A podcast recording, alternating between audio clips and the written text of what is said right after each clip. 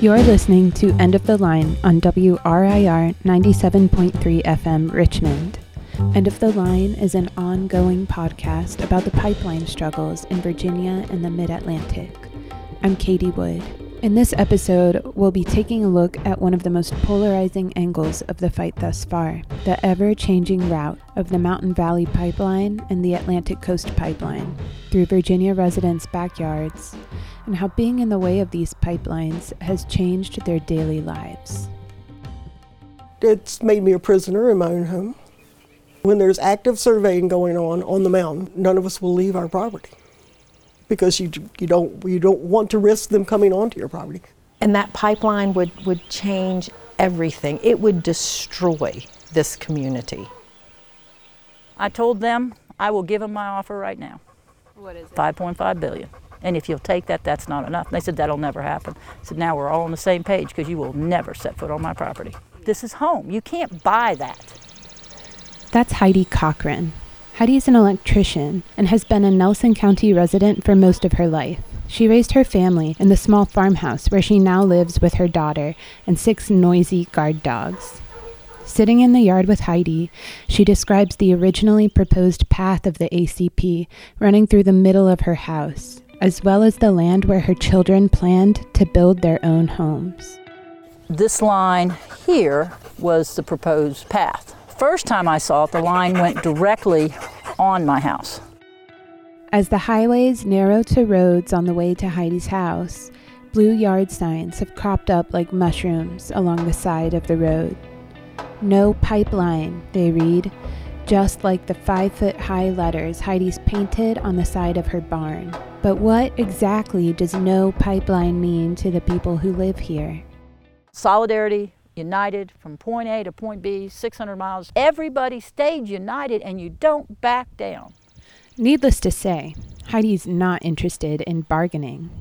And when it comes to how she feels about the Atlantic Coast Pipeline, she doesn't mince words with anyone. At one of Dominion's early open houses in Nelson, Heidi confronted an A C P representative about the proposed route passing straight through her home. And I said, that's my house, you know, well, we can move it, you know, okay, where? He hands me a marker and he says, where would you, you know, where would you like to put it? I said, you want me to tell you where you can put that pipeline? I don't think I should have asked you that. I said, no, you probably shouldn't have asked me that, but I can certainly tell you where you can put that pipeline. And they says, well, draw a line. And I said, you want me to put it on my neighbor? Oh, see, I can't do that. Why would I move it to my neighbor? If it's not right for me, it's not right for my neighbor. And not that the money you would give me or force me to take or send my way would ever compensate me, but they would never be compensated. So the value of their property goes down and they're put into the high impact kill zone. Fears of explosion, leaks, or other accidents are major concerns for members of the opposition. Dominions tried to assuage these fears with plans for periodic inspections every seven years. These inspections would detect metal corrosion on the pipe, like the corrosion that caused a two thousand eight explosion to the Transco line in Appomattox.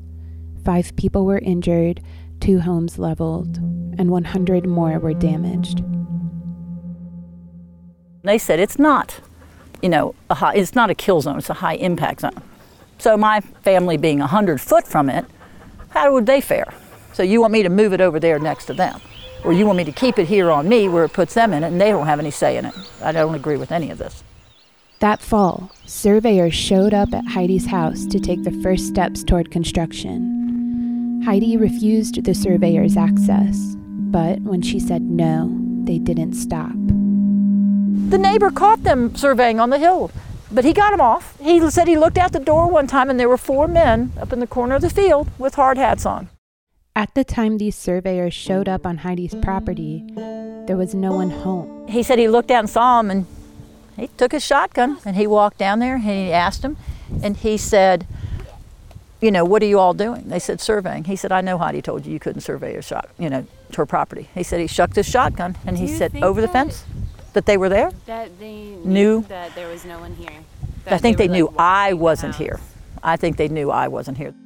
A C P realized that they couldn't persuade Heidi to give them permission, and they couldn't sneak onto her property. They escalated by suing her along with other Nelson residents who had refused surveyor access. They began suing people in Nelson County on Christmas Eve. So I would keep my gate shut, you know, thinking that maybe that would do it, you know, that they won't come and deliver that paper to me. And on a Friday night, it's been about eight o'clock, it was windy and cold. There was a knock on the door, and it was January, and they brought me my papers that I was being sued by by Atlantic Coast Pipeline, but Dominion had done all the letters. As we touched on in episode one, Dominion and Atlantic Coast Pipeline are two separate entities. Dominion sent all the letters out, Atlantic Coast Pipeline sued. Atlantic Coast Pipeline never sent one letter. So that's what he presented in the Suffolk court case. So as soon as he won that case on that technicality, it didn't matter anything else. Chuck called me, he was still in the courtroom, and I was actually working at another job, and he called me and he said, "We won." Chuck Lawler is an attorney who represented Heidi and other landowners. He successfully argued in court that the A C P couldn't sue residents because they never sent any letters to begin with. It was a small stumbling block for the pipeline and a victory for the opposition. A C P lost months when they were forced to restart the process of requesting permission to survey. So Atlantic Coast Pipeline then sent all the letters out to me. And then before they got to suing me, they switched the pipeline. In spring of two thousand fifteen, A C P announced a new route that would no longer cross Heidi's property. But that didn't mean that Heidi would give up on her neighbors, who were newly affected by the route change. From the beginning, Heidi had maintained that putting the pipeline on someone else was no good either.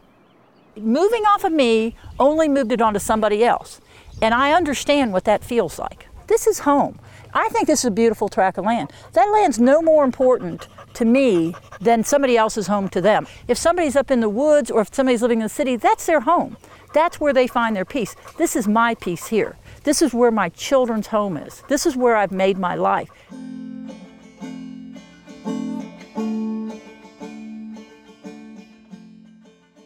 It was probably the fall of two thousand fourteen when I started to understand what was going on, and at that point the pipeline was planned north of here. When the pipeline was rerouted off of Heidi's land, it was moved on to Richard Averitt's property. The new route of the A C P would cross Rick's property in two places, once near his house and again right through the middle of a plot he has been planning to develop into a family-owned eco-resort. We spoke with Rick in his home in Nellie's Ford, about fifteen miles south of where Heidi lives in Afton. Rick built the house for his family to share for generations. There's a lot of light and big windows, and a gentle breeze stirs the wind chimes while his wife Jill does dishes. I'm an example of what's part of what's hard about this. I mean, the people in our county have been fighting it already for seven, eight months before I even knew about it, really, right? But why had the route been moved? Was it a response to protests and resistance from Afton? The new proposed route would cross right across the entrance of Wintergreen Ski Resort. Landowners naturally found themselves asking, why would Dominion choose to route an increasingly controversial pipeline through such a prominent place? Like, surely that's a joke, right? Like, why would you do that? It's the it's the single most valuable property asset in the county. It's got lots of people. They've got lots of influence. So we all assumed in the beginning that this alternative route was really a dodge to sh- to show how much better the other route was. But it wasn't a dodge, at least not the kind that Richard was thinking of. Richard explained that the reroute had nothing to do with the protests. It was Dominion's way of avoiding congressional approval, which they'd need to cross the national parks surrounding Wintergreen. But Dominion specifically is trying to avoid that. And it turns out there's a tiny piece of land right up here at the top of Beech Grove Road, which is which is the Wintergreen Road up to the Blue Ridge Parkway, um, where national park land and U S Forest Service land don't meet. And so it's this little gap. And by going through that gap in the lands, they don't have to go to Congress to get approval for this. The whole reason for this route is that issue. After the reroute was announced, Heidi wanted to talk to Richard about everything she'd learned about the pipeline. Because he was involved in co-location, which I first thought was the way to go. Co-location is a strategy for building the pipeline using existing right-of-ways along highways or utility corridors, places that have already been clear-cut or developed for utilities. In theory, co-location would be minimally disruptive for landowners who wouldn't have to give up their land, and for the pipeline company who'd be able to have their pipeline constructed without a hassle. Right, you know, okay, we co-locate. You go down existing right-of-ways, but then I found out about fracking, and then I'm thinking about co-locating, and I'm going, it's still going to cross somebody's property somewhere. It's going to impact somebody. As a strategy, co-location has caused some division in the community. If you come to this from the perspective that it's going to get built, and it's going to get built more or less in this area, then fighting them about not building it on your land, people will argue that's saying, not in my backyard, put it on somebody else's land. And we've had huge issues in our community about that. Friends of Wintergreen and I split over that. Friends of Wintergreen split with all the community over that issue because they took in a position from the very beginning that the pipeline would be built. It was just a matter of where. And so they were going to spend all their effort suggesting or pointing out all the reasons why going by the front of Wintergreen is a really bad idea. And they're right. Like, they're all right about that. But they did the thing that they shouldn't have done, which is they proposed alternate routes, which went through other people's land. You should never tell your neighbors that they should put it through their land instead. We walked with Rick down to Spruce Creek, which would be crossed by the proposed A C P. Rick described the publication Friends of Wintergreen released with his name on it, suggesting alternate routes that ran through other residents' properties. I didn't make sure that didn't happen. I never saw it till it was published, and there was a huge backlash. And Heidi approached me. So I went down to Richard Averitt, and I talked to him, and I said, you know, when you move this pipeline and you do co-location and you move it off of me or off of you, you're putting it on somebody else. And she said something that really struck me. She said, hey, remember, co-location doesn't mean it's not hurting somebody else either. And it hit me all of a sudden. Weeks later, Heidi was relieved when Rick approached her with a new perspective at an open house gathering in Nelson. He came over and he said, I was looking for you. And I said, oh, okay, good. And he said, I was going to tell you, open my eyes. And I said, well, good. It's funny, now when I see Heidi, we hug, you know? But it's been hard on the community for exactly those reasons. Both Rick and Heidi recognize the threat of the pipelines extends beyond any individual's property line. But for some folks, the threat of a pipeline is as real and as close as their own backyard.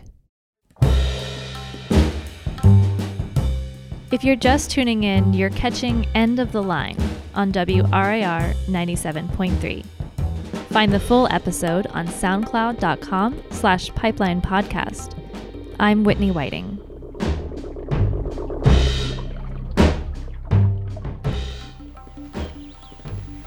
In the tiny Four Corners region of Bent Mountain, Mert Reeves' porch has become a hub for community gatherings, both for strategizing and for keeping watch against land surveyors. Because we sit out here all the time, so it's like I can tell you when somebody drives down there that doesn't belong up here. I know it. From her porch one afternoon in March of twenty seventeen, she looked out over her front field to describe where the Mountain Valley Pipeline intends to run through her property. It's going to come right down through these these woods, I mean literally five feet into those woods, so those woods will be gone. That's all wetlands over there. I mean it's it's so wet and so dense, and you have to wear boots to walk over there. Um, and I just can't believe they disrupt the wetlands.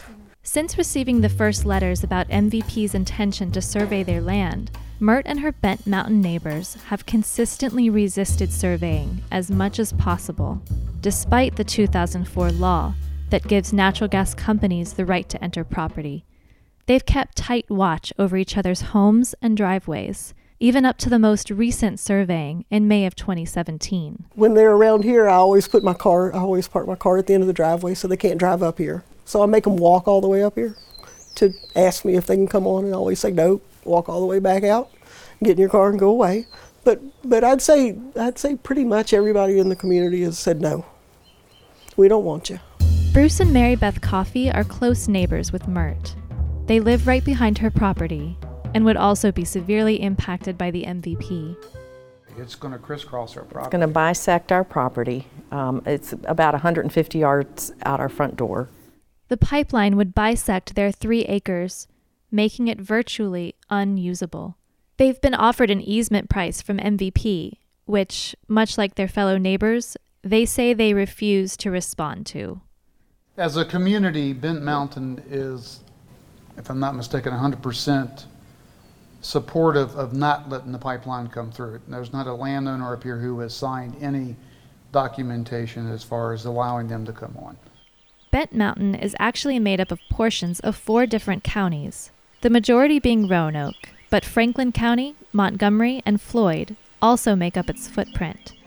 Bruce and Mary Beth first moved there in nineteen eighty-five, after a severe flood in the lower Roanoke Valley took their house off its foundations. On top of Bent Mountain, they say they finally found higher ground. Mary Beth recalls her first impressions of the area as a child. I mean, I can remember being sick one day when I was in elementary school and my father had a job somewhere in Floyd, and I rode up the mountain with him. Bent Mountain was only two lanes coming up the mountain, and we got to the top of the mountain and we just kept going. You know, we didn't go back down a mountain like when we would go visit our relatives in West Virginia. We would go up a mountain and then right back down the other side. And I remember saying to my dad, I said, "This is so weird." And he said, "This is a mountain plateau." Bent Mountain is a very rural area. We're on the mountaintop, starting at the elevation around twenty-five hundred, going up to four thousand feet. People move up here to be away from, you know, having that infrastructure that you find in, in the metropolitan areas. And I always told, told Bruce, I said, gosh, I never dreamed that I would be living up here in this fantastic place. It's a, it's a, it's a, an escape from work. You, you get off from work in the valley, you come up here, and it's like, um, and that pipeline would, would change everything. It would destroy this community. We denied access from the get-go. We said no. But that didn't stop them. It's made me a prisoner in my own home. When there's active surveying going on on the mountain, none of us will leave our property because you you don't you don't want to risk them coming onto your property because they know when you're gone. I don't know how they know, but they know. But according to Mary Beth, the constant threat of surveyors trespassing on their homes has united this tiny community. If there is a plus to all of this, that is the plus, that it has brought us together. We just sit and we watch and we talk, and we've learned a lot about each other. So it, that, that's been a plus to all this, if you can find something. Like those facing surveyor trespass along the A C P, Bent Mountain residents have come to each other's aid, recognizing that trust in each other and strength in numbers works to their benefit. While neighbors are at work during the day or away on vacation for the summer, they keep a constant lookout for surveyors, calling on each other in order to keep their community safe from trespass and in the hope of buying more time. But the Ram trucks are the dead giveaway. So when you see a Ram truck with an out-of-state license tag, you know the surveyors are up here. And so then you follow them to find out where they are, and then you notify the landowner. I don't know how they do it, but they're very good at finding out when somebody's not going to be home. They're excellent at that. And they decided to use my property to get access to my neighbor's property behind my house. And I wasn't here, and I got a phone call from my neighbor that lives beside me and says, Mert, there are people, there's a whole group of people walking on your property. Do they have permission? I said, no. And so he and his brother and some other people came over here and ran them off my property and got into a huge verbal altercation with them. Yeah, I was going to ask, do those situations ever get tense? Sometimes, but not really, because nobody is, I mean, the M V P people have to be somewhat civil to you. They they get nasty. Now they can, they can, they're the ones who get nasty with telling you what you can and can't do. The people who live up here just say no. You know, I'm not going to let you through here. You know, run me over, then I'll have a story. One day, I'll tell you this story. I was in the woods of my neighbor's property. This is the neighbor that I called from school, and so I just followed the surveyors in. And um, I was pretty far into the woods with the surveyors. And the land agents, it's interesting, the land agents will not come on the property, actually. They just stay on the edge, stay on the road. And I heard this one land agent out there, "Miss Coffey, are you all right? I heard you screaming." I had not screamed, I had not made a sound. I just ignored him. And I went over to the surveyors and I said, "Did you hear me screaming?" And they said, "No." And one of the surveyors said, "Well, if I had, I would have come to your help, to your assistance." The land agent never came on the property, and he had gone on, Mert, he had gone on to her property to, to yell into the woods after me, and and um, and I heard Mert yell at him, "Get off my property."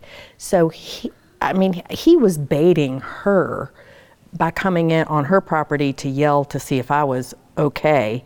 And I came out and I said, um, I said, "You were baiting Mert, I know you were." And he said, "Oh, I missed you this winter, Miss Coffey."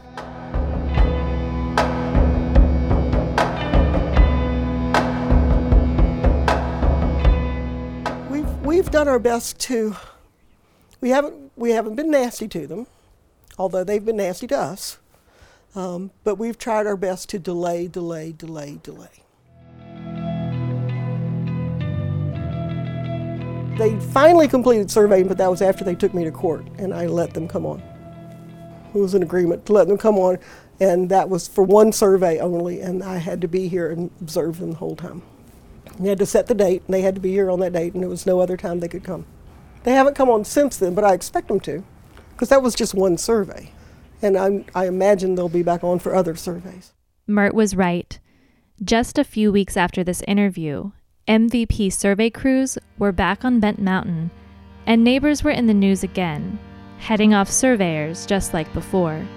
So why would landowners put so much energy into resisting surveying if they know that the law is not on their side?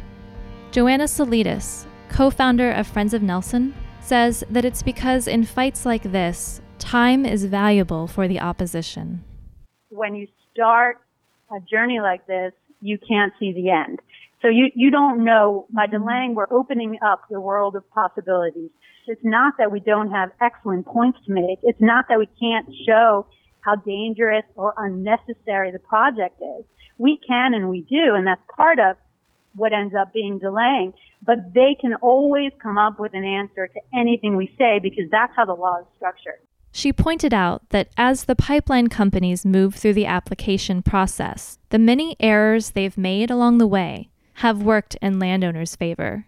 Things like where they would only send one notice, or they sent the second notice the wrong number of days after the first notice. Um, they also sent notices many times to the wrong people. Things like that. All of these tiny things have bought valuable time for the opposition.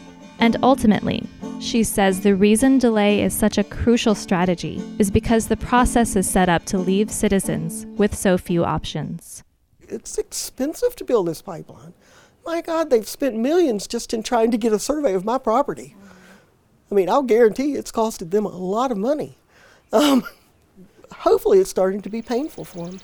This pipeline would already be in the ground, you know, if they had just been able to come through like they originally wanted to. It would already be under construction, be coming in. But so you throw in the delays, and then that gives you time to get your, basically your ammunition lined up as to, here's another fact. These are another supporting why this is not beneficial. I've always considered myself to be an extremely rational human being. And I was a researcher, so I researched things. But the key is, you know, this isn't good for the for the county. It's not good for the community. It's not good for Virginia. If this benefited like my neighbors or, or people that need this, that, that would be different. If it was a legitimate public utility, that somebody needed this, that this benefited somebody's life. But to think that this is for profit. I get that it's hard, and I get that our odds are slim, right? But if you think it's so unjust, how do you say, there's nothing we can do? It is so unjust and there's nothing we can do. Well, true, right? If you don't do anything, it ain't going to change. It's not like there's some government watchdog who's going to take care of these things for you. It's the people that have to do it. And you have, you need time to educate people to use the tools that we do have. One thing that some members of the opposition have been doing is the Burn Your Easement Challenge. It's exactly what the name implies. Landowners are taking the company's official letters offering a fixed compensation for their land and burning them. This is an easement agreement from Dominion Resources, the Atlantic Coast Pipeline. Uh, and we're not signing it. Matter of fact, we're burning the thing.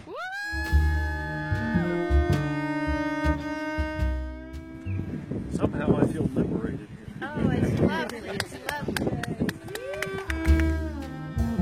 So what's next for the pipeline opposition?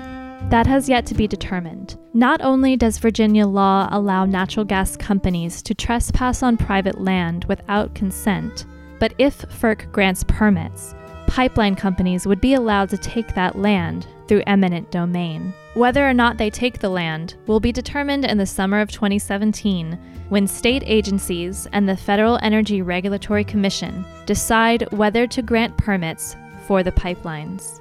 More to come in the next episode of End of the Line.